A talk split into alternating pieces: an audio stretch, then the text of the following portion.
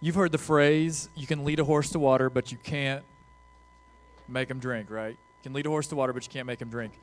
My phrase growing up on a sheep farm was, you can't lead a sheep to water if they don't want to go. It's just really tough to do. Um, hey, if you're if you're new to CCC, um, growing up on a sheep farm is a huge part of my story. If you're part of the CCC family, you might be cringing at the thought of another story from the farm. But here we go anyway, right? Uh, let me show you a picture. This guy's name is Twister. This was Twister. I know. You say, oh, you don't even know. This is a sheep that you can't lead to water. Uh, Twister was mean. He was the meanest uh, sheep I think we ever had on our farm. He fathered a ton of uh, animals, lambs on our farm, and he was, uh, our phrase was meaner than snot. He was meaner than snot. And one day, uh, I went out to check on him, and he was, he was favoring one of his feet. You could tell that he'd done something. He'd injured it, it was sore. I, I didn't know. And so I'm the shepherd, right? I, like, I got to help the sheep. So I get in the pen, and um, whenever you try to catch a sheep, like you try to corner him so that you can grab him, right? And I get him to the corner, and this guy just begins to go insane. Like, you are not catching me, right? Like, you're not leading me to water. And so he literally, he's, he's a ram. Like, there's a reason that you say you're ramming something. So I've got him in this corner, and he's like running back and forth between the sidewalls just ramming his head into these walls. I'm like, what in the world? So I just kind of stand there, and, uh, and eventually I, I, get him caught, and, and he was okay. And um, I, I, continue to work in, and I catch him, and I don't get hurt, which is a miracle in of itself. But finally, I reach him, and I got a hold of him, and, and, and as he calms down and I'm collecting myself, I notice that there is blood all over my hands. Twister had busted the top of his head open, like ramming himself into the side of these walls back and forth. And now, like, there's blood all over him, there's blood all over me. All because I just wanted to check him out and see, like, hey, what's wrong with your foot? And can I help you get healthy, right? And it was one of those moments, um, even back then, where I knew that there was a lesson to be learned, and I just wasn't sure what that lesson was. Well, today, it causes me to ask the question of myself how often am I banging my head against the wall when God is just trying to make sure that I'm healthy? Maybe, maybe you can relate to that question. Maybe you can't. Um, I do this thing when I'm mad. Everything about my body language says I'm mad when I get mad. But if you ask me if I'm mad, I'm like, I'm good. I'm fine. Drives Caitlin crazy. About once every six months, she like calls me out on it, and there's like an actual fight. One of those was yesterday. It's okay. But whenever that happens, and I did it again yesterday, this is like I, the gospel has to start with me, right? Like, what's he changing in my life? So, whenever this happens and I know that it's happening, I can't make it stop. And so, I'll just start doing stuff. I'll take out the trash, I'll start a little laundry, I'll clean up a room. Yesterday, I loaded the dishwasher in record time. I'm not sure how it happened still, but I'll just do it real fast and, I'll, and real sharp, and I do it out of frustration. And Caitlin says, Are you okay? And I'm like, I'm fine. And, you know, I'll say I'm fine, like while I'm throwing a bunch of toys up the steps because I'm mad that they're in the living room and not in the kids' rooms. And it's just, it's crazy. And then at some point, I usually blow my top, and, and, and Caitlin's like, Why would you just say I'm mad? I'm like, I don't know, I can't do that. Man, so often I think in our lives, whether it's something like that or, or maybe we're just resisting what we feel like God is leading us to, God is trying to help move us to the next thing. He's trying to make sure that we're healthy. He's trying to encourage us as parents, as spouses, as people in the community. And instead of just letting Him catch us and look at what's wrong with us, we begin banging our head into the wall, right? And, and sometimes it bloodies us up, it, it beats us up. Uh, and, and it just brings me back to that question why do I bang my head into the wall when God is just trying to work things out? Why do all of us do that? Why do we work so hard to get away from the one who created us and cares for us and, and loves us like none other? You know, each of us have, um, we have our own journeys today. But I believe all of us have those moments where we're working against what's good for us. You can't lead a sheep to water if he doesn't want to go. I believe the same is true of us. In fact, Jesus, in this passage that I read just a little bit earlier, Mark 6, sees the people in this passage, and he says, that they are sheep without a shepherd. When he sees the people, they are like sheep without a shepherd. And we too, I think, can be like sheep without a shepherd. As we come to this passage today, the disciples have returned from, from their mission trip. If you've been with us over the last few weeks, um, Jesus got rejected in his hometown and he turns to his disciples and he sends them out to preach repentance, to share the good news that the Messiah is here. And uh, just like our mission team from Honduras is coming back today, and they're excited to share about all that they've done and what they taught to the people in Honduras, the disciples were in the same proverbial boat, all right? They, they've gone, they've, they've done, they've taught. Lots of good things have happened for God's kingdom, and, and they're coming back, they're making disciples, and um, that's exhausting, right? As excited as our team from Honduras will be to come back and share, I'm going to guess that the first thing that they do tomorrow is they take a nap. because it's just been a lot of work. It's been a lot of travel, a lot of different things going on, and and and people can't wait to be a part of that. So even as they come back, their families and their friends are going to want to hear about that, and the same thing is happening to the disciples.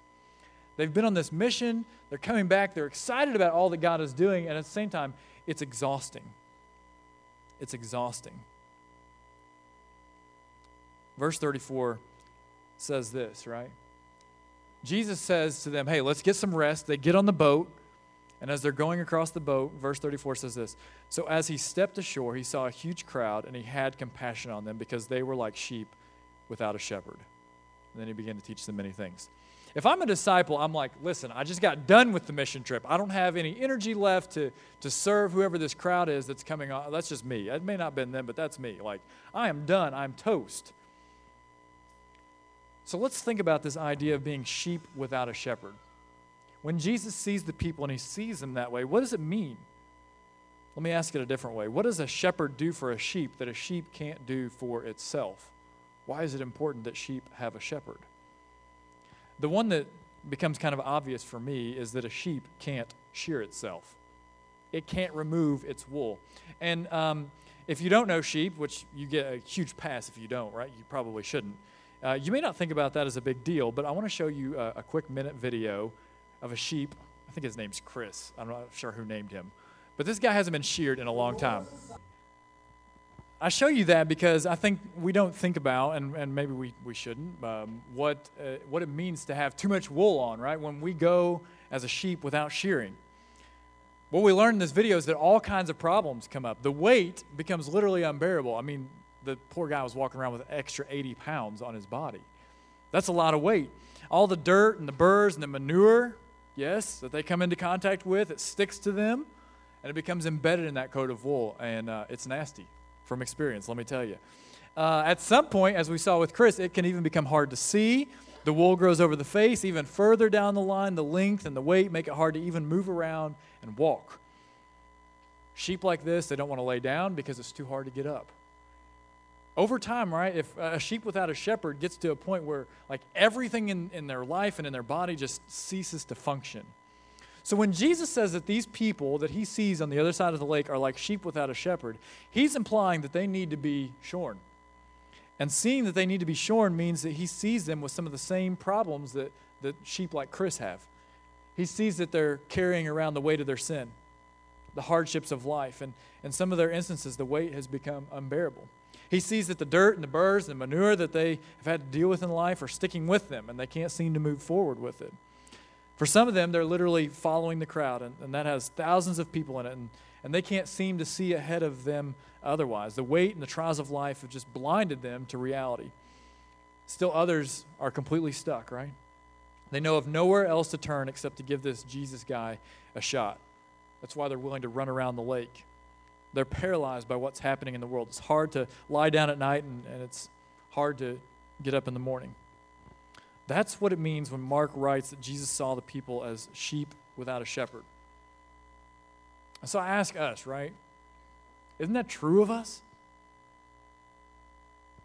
For so many of us, aren't we just carrying around the weight of sin and its effects, trying to just get to the next day? Aren't we affected and carrying with us the dirt and the scrapes and the manure of what's happened in our lives?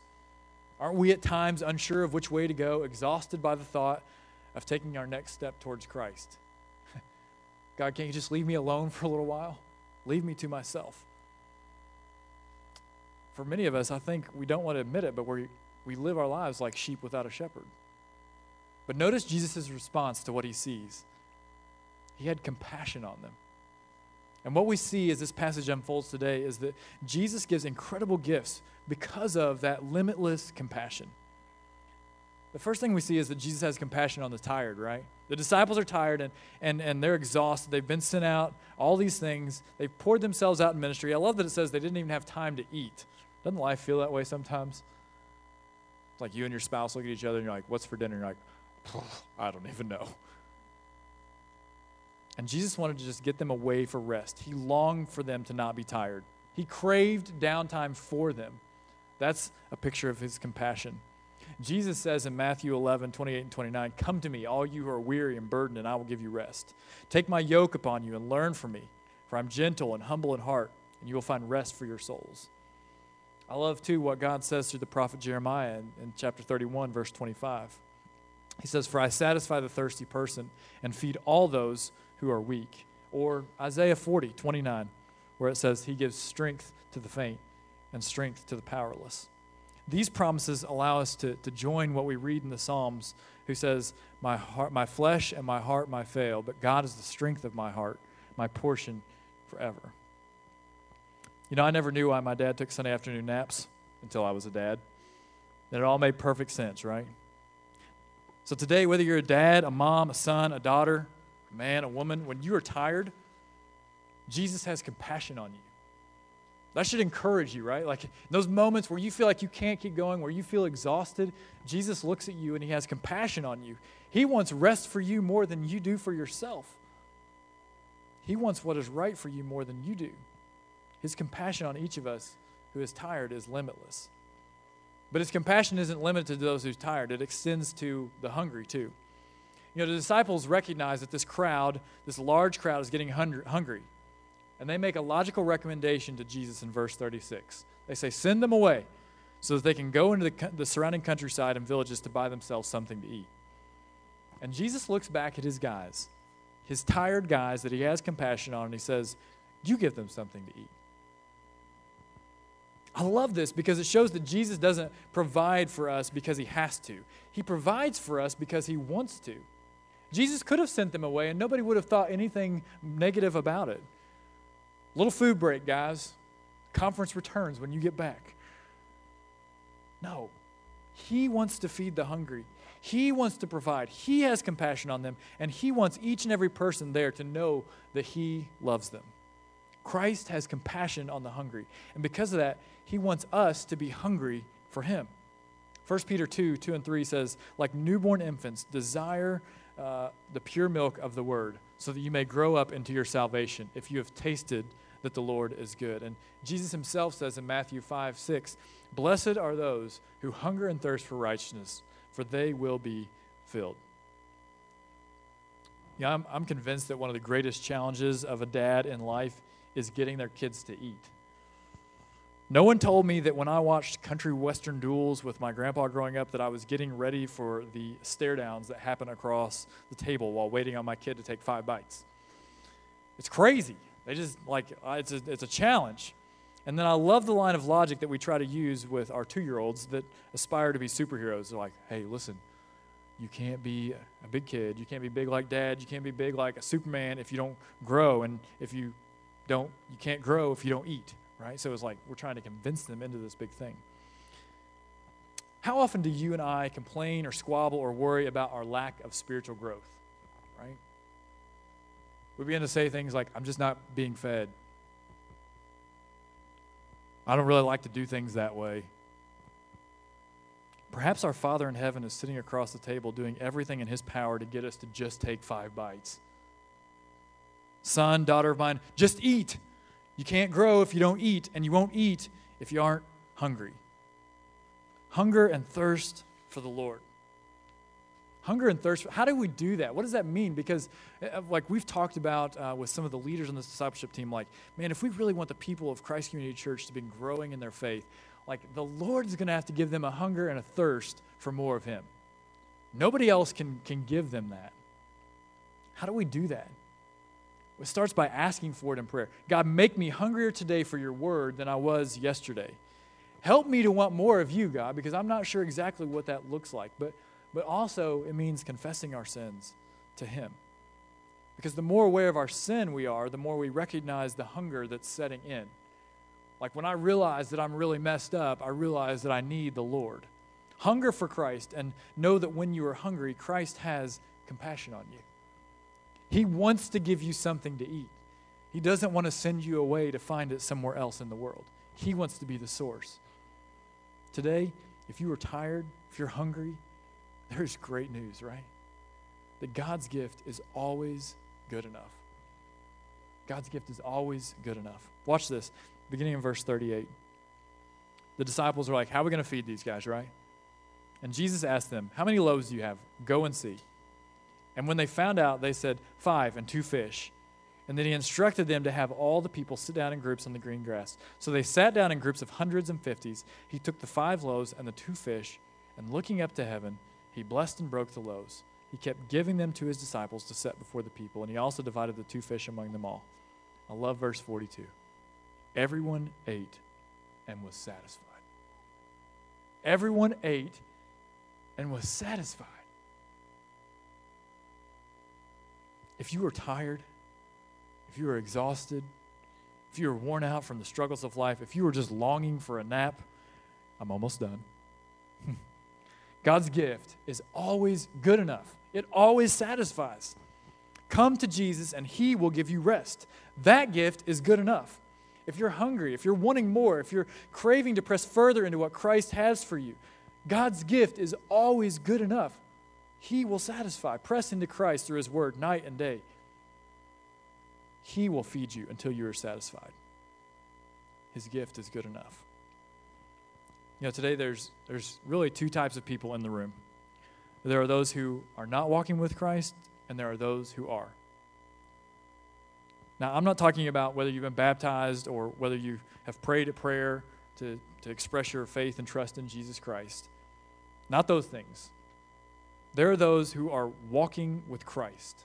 There's a, a functioning relationship where, where He leads and you follow, or there's not. And if there's not, you're searching for Him. You're hoping that He pops up around the next turn. Maybe in many ways you feel like sheep without a shepherd. So, to those two types of people, right, there's, there's two things that we can take away from this passage. If you are walking with Christ, eat until you are full.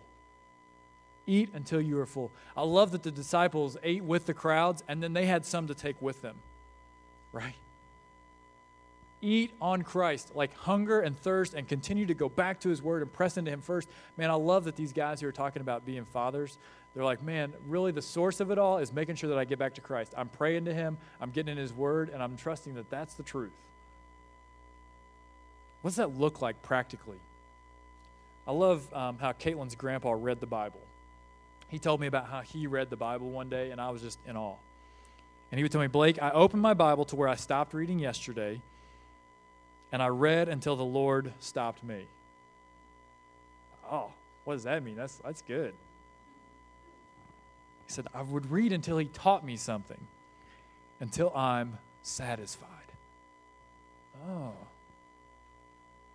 He said, and then when I get to that point, I do something about it. And then I get up again the next day and I do that again. I'm like, that's it? It's like, that's it. I eat until I'm full every day, right? That's what it looks like to hunger and thirst and to eat from the Lord, right?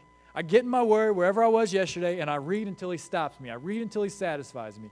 I may not understand everything that I'm reading, but I trust that this is the Word of God that's going to feed me and satisfy me and move me to whatever is next in His plan for my life. So I'm going to be faithful to that.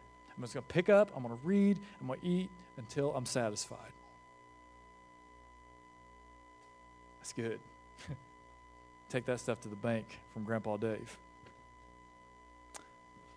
I can remember in one season where I was not feeling satisfied spiritually.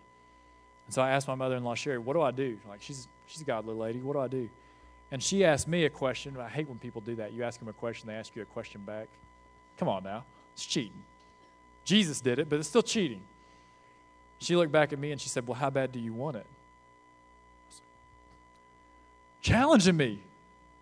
How bad do you really want Christ? How hungry are you? Because if you truly want Him, He's going to meet you there, she told me. I was like, dang, that's true. So she said, Get up a little earlier.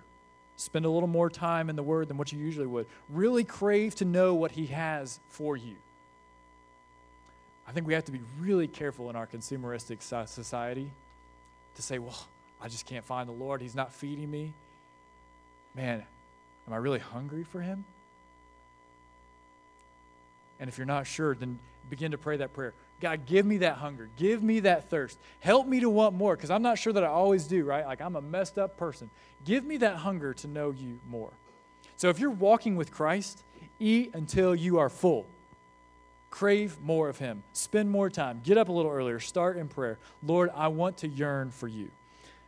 But if today that's not you, you're not sure where you are on your journey with Christ, you're not even totally sure that you're journeying with Him at all you want to journey with him, but you aren't convinced he's real. You're not convinced he's actually the Son of God. What does this passage say to you? It says you've got to run around the lake.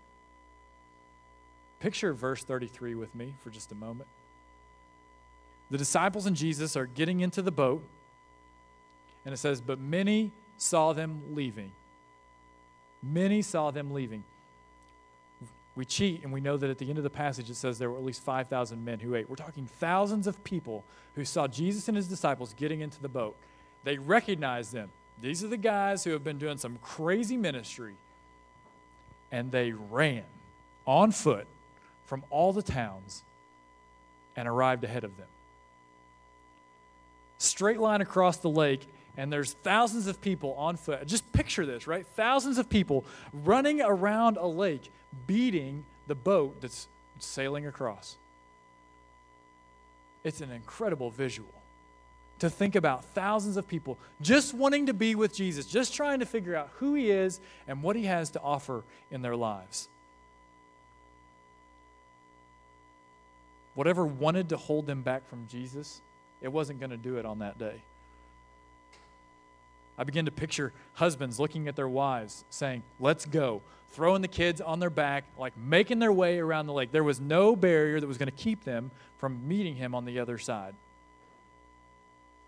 They were leaving everything behind for the opportunity of being with Jesus.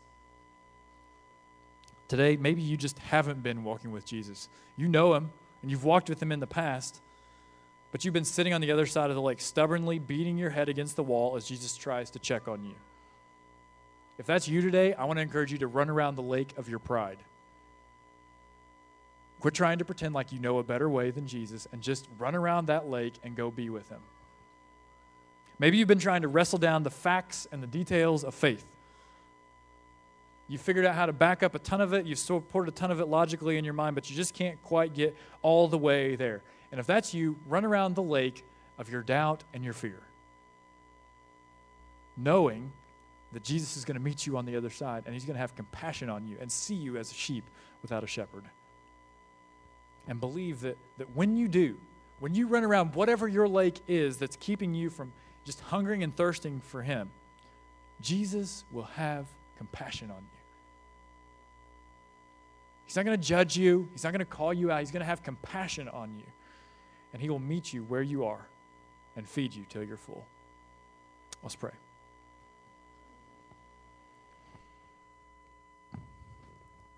Jesus, we just thank you for, for loving us in a way that we can't even fathom or understand. Father, I pray for uh, this church that we would hunger and thirst for you in a way that we never have. And quite honestly, that's a scary prayer to pray. That each person will become more sold out for Christ than they are today. That you would call us each to take a next step. That you would challenge each of us to, to step out of whatever our comfort zone is right now, to get out of that and go to the next thing.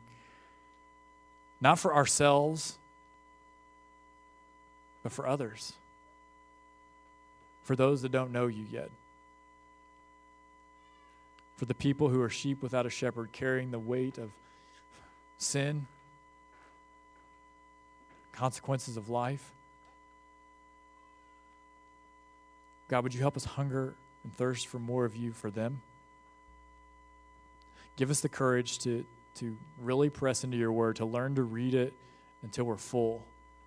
Give us the courage to, to run around whatever it is that's keeping us from walking and running with you.